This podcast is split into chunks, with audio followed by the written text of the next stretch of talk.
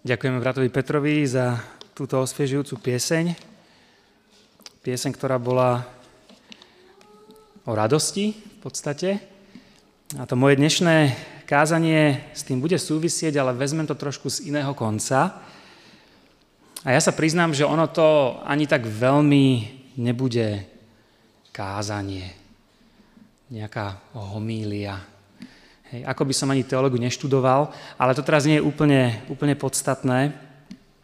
To, čo chcem urobiť, je zastaviť sa spolu s vami nad jedným biblickým miestom v jednej biblickej knihe, ktorá ma oslovila, hoci je to kniha, ktorú bežne neotváram. A ja som si nedávno túto biblickú knihu, a za chvíľočku prídem k tomu, ktorá to je, otvoril lebo som si povedal, že je na čase pozrieť sa aj na také menej otvárané biblické miesta. Asi nie je úplne správne ich ignorovať.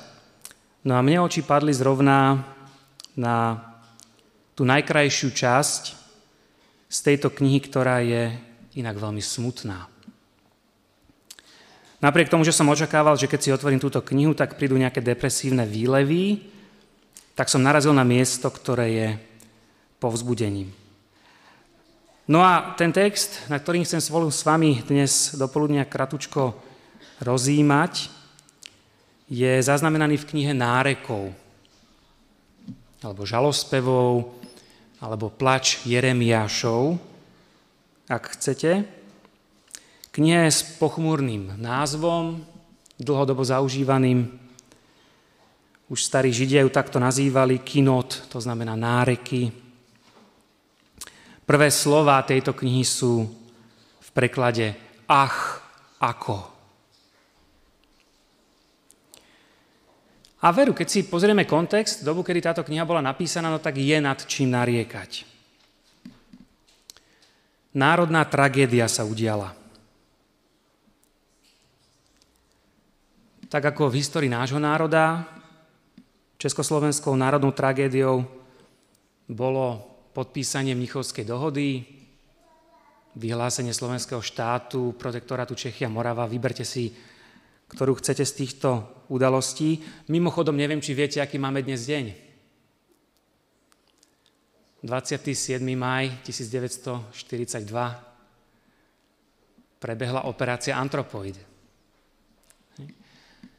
Atentát na rížského protektora Heidricha práve v tento deň, dneska 81 rokov, snaha československých vojakov prinavrátiť nášmu štátu existenciu. Takže tak ako kedysi pre prvú ČSR bolo národnou tragédiou to, že sa rozpadla pod rukami Tretej ríše, no tak v 6. storočí pred Kristom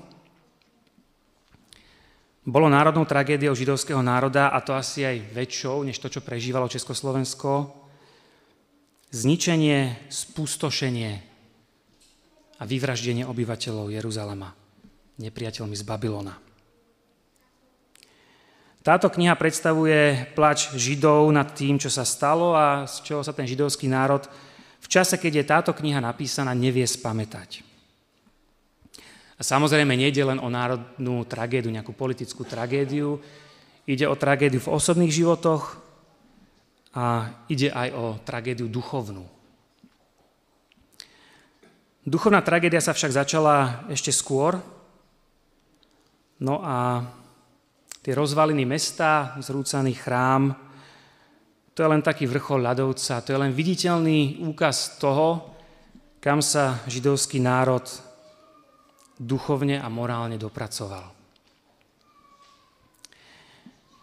Ortodoxní Židia údajne čítajú túto knihu počas 9. dňa mesiaca Av. U nás to tento rok prípadne na letný júl. Čo je deň, ktorý sa považuje za deň zničenia Šalamúnovo chrámu Babylončanmi v roku 586 a čudujú sa svete zrovna aj deň zničenia druhého chrámu, Herodesovho chrámu, Rímanmi v roku 70 po Kristu. Je nad čím nariekať, je nad čím trúchliť. Pri prvom aj druhom páde Jeruzalema sa proste udiali strašné veci. strašné veci, ktoré mali fyzický, psychický charakter. Asi spomínam raz na jednu rekreáciu pri mori, kde som nemalú časť strávil ležiac na lehátku pod slnečníkom a v mobile študujúc biblické komentáre k Matúšovi 24. kapitole. To bolo také obdobie, kedy mi v hlave vrtal jeden konkrétny problém, ktorý teraz nie je podstatný. Ale keď Betty sa ma vtedy opýtala, že čo toľko čítam, čo toľko študujem, keď som jej povedal, že čo ma zhruba trápi, tak ju to trošku znepokojilo. A znepokojilo ju hlavne to uvedomenie, čo sa píše v Matúšovi 24, že nastane súženie, akého nebolo od počiatku sveta a už nikdy nebude. To síce nebolo to, čo zrovna mňa vtedy trápilo ako ten hlavný problém, ktorým som sa zaoberal, ale tej mojej úvahy e, sa to týkalo a keď som jej rozpovedal o svojej úvahe, o ktorej vôbec neviem, či je správna, a pravdepodobne nie je, ale ktorá by dokázala niečo vyriešiť z toho problému, ktorý som vtedy riešil, že vlastne, keďže zničenie Jeruzalema v roku 70, ktoré malo svojho predchodcu, svoj predobraz v 6. storočí, e, je takým predobrazom záverečných udalostí, mohlo by to znamenať, že to hrozné telesné utrpenie, ktoré prežili Židia v prvom storočí, bolo tým najväčším súžením, akého kedy bolo a už viac nebude. Mimochodom, Jozefus Flavius píše epizódu o tom, ako matka musela zjesť svojho syna pri hladomore, o tom, ako Rímania vraždili, mučili. Niečo podobné sa dialo v 6. storočí. Kniha nárekov tiež naráža na to, že matky zjedli svoje deti od hladu. Hej. Takže toto bolo, povedzme, to najväčšie telesné a psychické utrpenie a že v závere dejín bude najväčšie duchovné utrpenie. Ja vôbec neviem, či táto úvaha je správna. E, moju manželku vtedy samozrejme čiastočne upokojila, aj keď je otázka, či je to vlastne upokojujúce. Predstava, že nás možno, že nečaká najväčšie telesné utrpenie, ale len najväčšie duchovné súženie. Je hrozné predstaviť si tríznenie tela aj duše, ale už vlastne v tom 6. storočí a potom aj v tom 1. storočí, keď padal Jeruzalém, tak tu bola aj citeľná a hmatateľná duchovná kríza. Kniha nárekov je o fyzickom, duševnom aj duchovnom probléme, je to o vypetí, o trápení, o hľadaní riešenia, o hlbokej túžbe po riešení. je nad čím trúchliť. Hoci toto nie je jediná biblická kniha, ktorá obsahuje žalospevy, je to jediná kniha v Biblii, ktorá obsahuje len žalospevy. Ale na druhej strane, a to je to podstatné, to zásadné, toto neznamená, že by aj v knihe nárekov nebolo svetielko nádeje. Je tu určité svetielko nádeje a v kontexte biblických hodnot nám to dáva zmysel. Veď pamätáte sa, čítali sme to aj na začiatku, sám Ježiš neskôr blahoslaví žalostiacich. Blahoslavení plačúci, lebo oni budú potešení. Ten biblický plač, ten, ten autentický plač s upriamením sa na Pána Boha, na hospodina, ten sa v písme spája s nádejou, že veci sa zmenia k lepšiemu. V knihe Tužba vekov k tomuto Kristomu výroku nachádzame takýto citát. Svet možno taký zármutok nazve slabosťou, v skutočnosti je však silou, ktorá trvalým putom lásky spája kajúcnika s väčšným. Svedčí o tom, že Boží anieli vracajú človekovi to, čo svojim prestúpením a zatvrdilosťou stratil. Slzy kajúcnika sú len kvapkami dažďa, po ktorom prichádza slnečný úsvit svetosti. Tento zármutok je predzvesťou radosti, ktorá sa v človekovi stane živým zdrojom. Len poznaj svoju vinu, že si sa spreneverila hospodinovi svojmu Bohu. Moja tvár sa nebude mračiť na vás, lebo som milostivý, znie výrok hospodinov, píše Jeremiáš. Pán zaslúbil smutiacim Siona veniec na miesto popola, olej radosti na miesto smutočného rúcha, chválospev na miesto malomyselnosti, píše Izajáš. Potešuje však aj tých, čo žalostia v súžení a zármutku. Lepšia je trpkosť zármutku a poníženia, než hriešna spokojnosť. V utrpení nám Boh zjavuje tienisté stránky našej povahy, aby sme jeho milosťou mohli nad svojimi nedostatkami zvíťaziť. Otvárajú sa nám neznáme kapitoly vlastného života a musíme sa rozhodnúť, či Božie napomenutie a rady príjmeme. V ťažkostiach by sme nemali reptať ani nariekať. Proti ruke Ježiša Krista by sme sa nemali búriť ani jej uhýbať, ale pokoriť sa pred Bohom. Božie cesty sú nejasné len tomu, kto chce všetko vidieť len v príjemnom svetle. Našej ľudskej prirodzenosti sa javia ako temné a bezútešné. Sú to však cesty milosrdenstva, ktorých cieľom je spasenie. Eliáš nevedel, čo robí, keď na púšti povedal, že je síty života a keď si žiadal smrť. Pán ho vo svojej milosti nebral za slovo. Eliáš mal ešte vykonať veľké dielo a ani potom nemal zahynúť v zúfalej samote na púšti. Nemal zostúpiť do prachu, ale v sláve nebeských vozov vystúpiť k trónu na výsostiach. Božie slovo zarmúteným znie, videl som jeho cesty, ale uzdravím a povediem ho, odplatím mu potešením. Na radosť obrátim ich smútok a poteším a rozradostím ich požiali píšu Izajáš a Jeremiáš. Blahoslavení alebo šťastní, objektívne šťastní, hoci sa tak subjektívne necítia, ľudia, ktorí sú na tom vlastne dobré, aj keď to ešte nevedia, sú tí, ktorí nariekajú nad vlastnou nedostatočnosťou a začínajú si uvedomovať svoju potrebu Boha. Ľudia, ktorým docvakáva, alebo ktorí si postupne existenčne bytostne začínajú uvedomovať, že sú závislí od svojho stvoriteľa a Otca. A to je evanielium, ktoré podáva pán Ježiš v kázni na vrchu a to je evanielium, ktoré je prítomné už v knihe nárekov. Keď sa zrúti svet, keď sa zdá, že všetko sa končí, vtedy v skutočnosti môže začať niečo nové. Spieva to aj jedna populárna svetská slovenská hudobná formácia Komajota.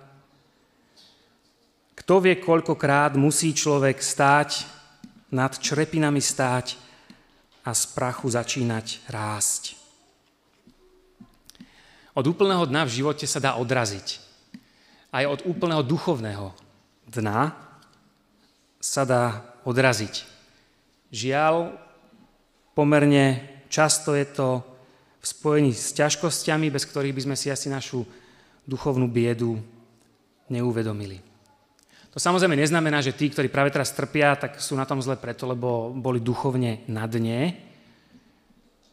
Ale to duchovné dno v Biblii pomerne bežne Pán Boh rieši akousi fackou od života. Židovský národ sedí v tých črepinách a nielen národ, že nejaká abstraktná kolektívna masa, ale konkrétni jednotlivci s konkrétnymi príbehmi a trápeniami sú v črepinách. Ale z týchto črepín, z tohto prachu môžu pozvolná, trpezlivo začať rásť. V exile, v tom nepriateľskom prostredí, kde nie sú doma, ale predsa len si môžu zmeniť perspektívu. Ja osobne neznášam trápenie. Nemám ho rád a otázka je, kto by mal rád trápenie.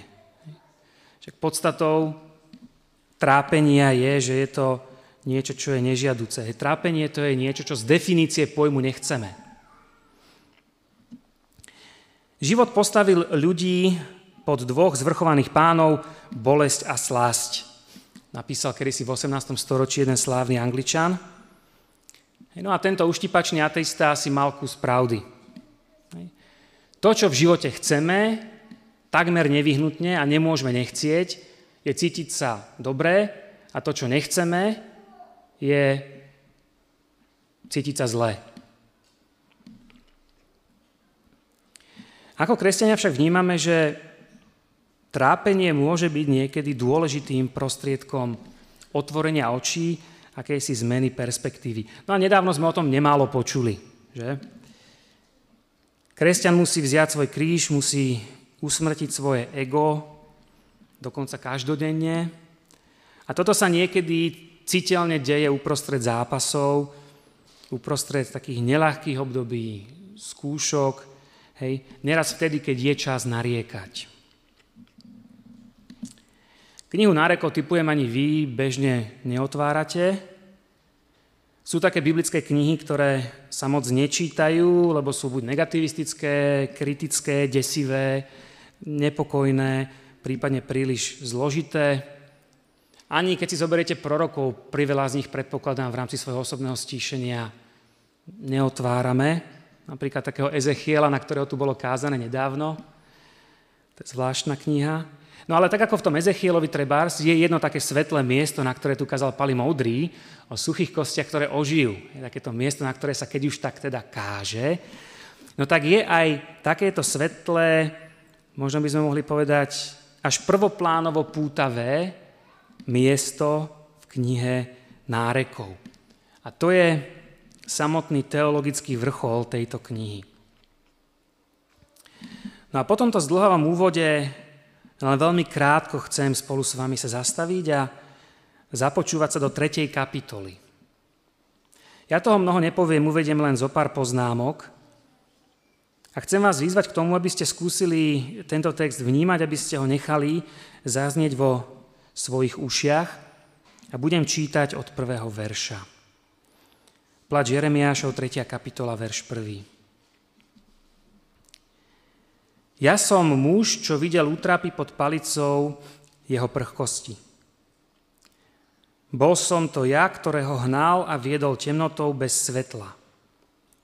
Len proti mne neustále vystieral a obracal svoju ruku spôsobil chradnutie môjho tela i kože, polámal mi kosti. Nastavil mi jed a obklopil ma útrapami. Do temnú od ma posadil ako tých, čo sú dávno mŕtvi. Vystaval okolo mňa múr, takže nemôžem výjsť, zaťažil moje okovy. Aj keď kričím a volám o pomoc, marí moju modlitbu.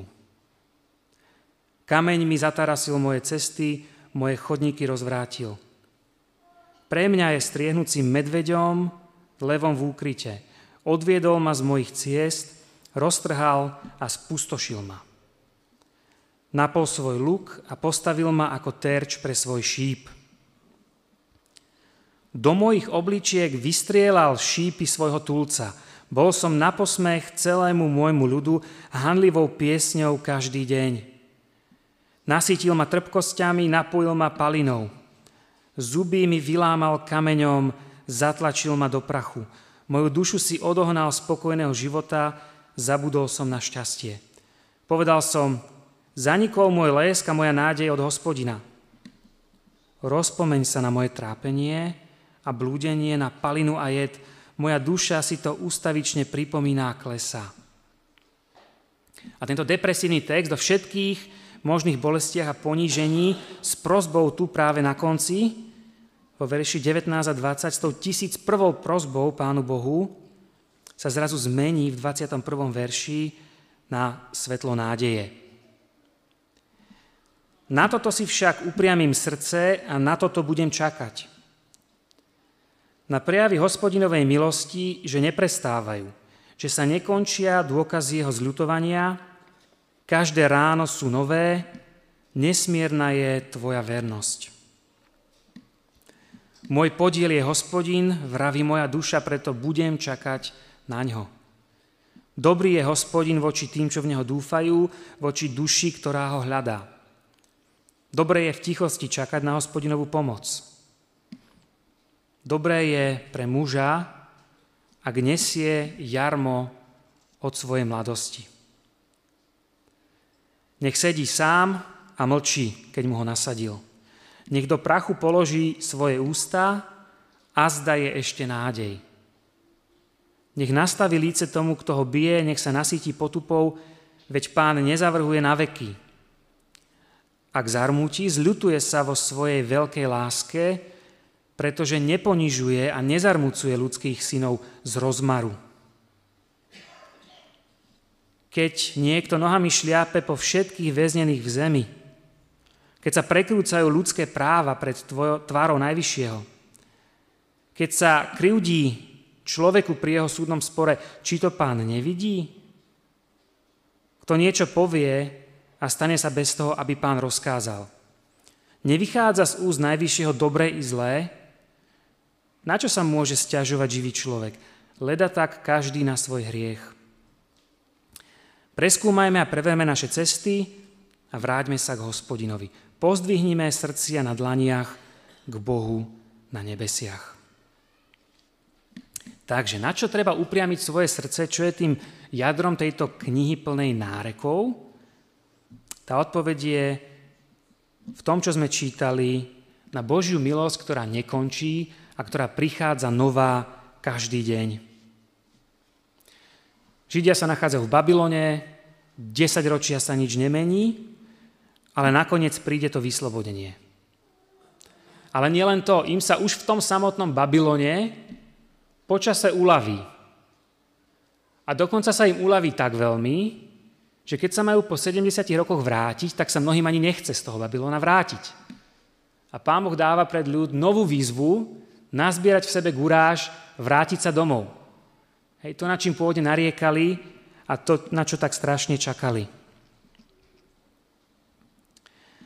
Božia milosť sa neskončila, pretože Boh je Bohom milosrdenstva. Môj podiel je hospodin, vraví moja duša, preto budem čakať na ňo. Dobrý je hospodin voči tým, čo v neho dúfajú, voči duši, ktorá ho hľadá. Dobré je v tichosti čakať na hospodinovú pomoc, hovorí ten text. Ten, kto je schopný toto vysloviť úprimne, tak to je človek, ktorý si uvedomil hĺbšiu realitu života. Uvedomil si, že nikto z nás v skutočnosti nie je Bohom nad vlastným životom. Že Boh je len jeden, že je to hospodin Jahve, ten, ktorý je nad nami. Otázka pred nami je, som dnes ráno ochotný, ochotná toto si znovu pripustiť k srdcu? A treba aj keď zrovna teraz prežívam nejaké fajné, dobré obdobie. Keď mi nič ani tak veľmi nechýba, keď plus minus všetko je zrovna v pohode. Som ochotný toto vziať vážne. Človek, ktorý je na dne, zrovna teraz, tak pravdepodobne si o niečo ľahšie pripustí k srdcu to, čo sme čítali, ľahšie pochopí to, že sa proste potrebuje schúliť v Bohu. Ale samozrejme, sme ľudia a ani pre ňo to nemusí byť celkom jednoduché. Akýkoľvek vonkajší dojem práve teraz budíme, akokoľvek pôsobíme na druhých, podstatné je to, že čo sa odohráva v našom živote vnútri. A práve toto Pán Boh vidí, vie, že čo v našom vnútri trpí, čo sa raduje, čo je kvalitné, čo pokulháva. A to pozbudenie z knihy nárekov je, že hospodin je dobrý voči duši, ktorá ho hľadá, voči tomu, kto v neho dúfa. Či už práve teraz voči tomuto pritakajú vaše emócie, poviete áno, hej? alebo nie. Pravdou je, že v živote ide o hľadanie Boha. A ja osobne som si toto mohol znova uvedomiť aj počas tých nedávnych dní nášho oživenia 23. Kniha nárekov teda vo svojom jadre zdôrazňuje našu potrebu Pána Boha. Potrebu Boha, ktorý nezavrhuje na veky, ako sa tu píše, ak zarmúti, zlutuje sa vo svojej veľkej láske, pretože neponižuje a nezarmúcuje ľudských synov z rozmaru. Usmrtenie nášho ega to nie je Boží rozmar. My sme závisli od stvoriteľa, ktorý má vlastne krásny charakter, ktorý keď niečo koná, tak vie, prečo to robí. Nie je to len tak. Je to niečo, kto je nám vo svojej veľkej láske blízky, ako sme čítali. Preskúmajme a preverme naše cesty a vráťme sa k hospodinovi. Pozdvihnime srdcia na dlaniach k Bohu na nebesiach. Pán Boh všetkému rozumie, všetko chápe, vidí všetko, čo sa odohráva. On má svoju unikátnu cestu s každým z nás. Pre každého možno trošku iné tempo, pre každého iný spôsob, ale ide o to učiť sa chápať, kým je a o čo vlastne v živote ide. Ide o to priblížiť sa k Bohu. Upriamiť svoje srdce na to, že On má s nami svoje plány, stále nové plány, a nové výzvy a my potrebujeme práve podľa tohto v živote reagovať. V tom, čo sme čítali, spravodlivým životom, ako sme počuli, umieraním sebe samému. Pozdvihnime srdcia na dlaniach Bohu a na nebesiach. Ako hovorí posledný verš tej čítanej pasáže nárekov. Mňa táto pasáž v rámci môjho osobného nedávneho stíšenia oslovila, No a všetko, čo som chcel spraviť, je tak stručne a relatívne jednoducho sa spolu s vami o ňu podeliť. Pripomenúci, že aj táto smutná kniha, tá kniha, ktorá sa začína a nakoniec aj končí nárekom,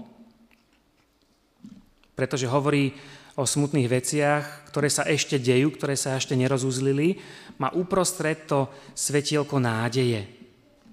A to preto, lebo ten nárek, ten pláč písateľa je biblický nárek. Nárek pred hospodinom, nárek nad vlastnou nedostatočnosťou. Je to taký pláč, o akom Ježiš hovorí, že v ňom plačúci bude potešený.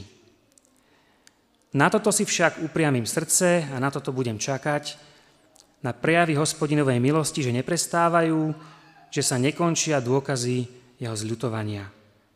Každé ráno sú nové, nesmierna je tvoja vernosť. Amen.